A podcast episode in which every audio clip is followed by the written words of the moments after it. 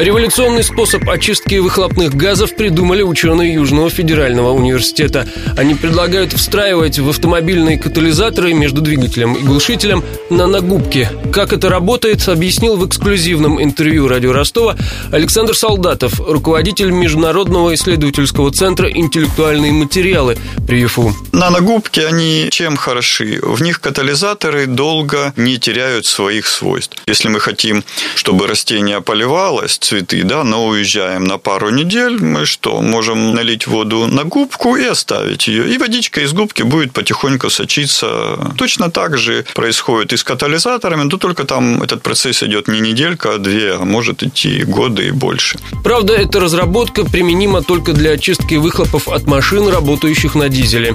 О других изобретениях ростовских ученых слушайте в интервью главы Центра интеллектуальные материалы Александра Солдатова. Полная версия выйдет в эфир ровно в полдень.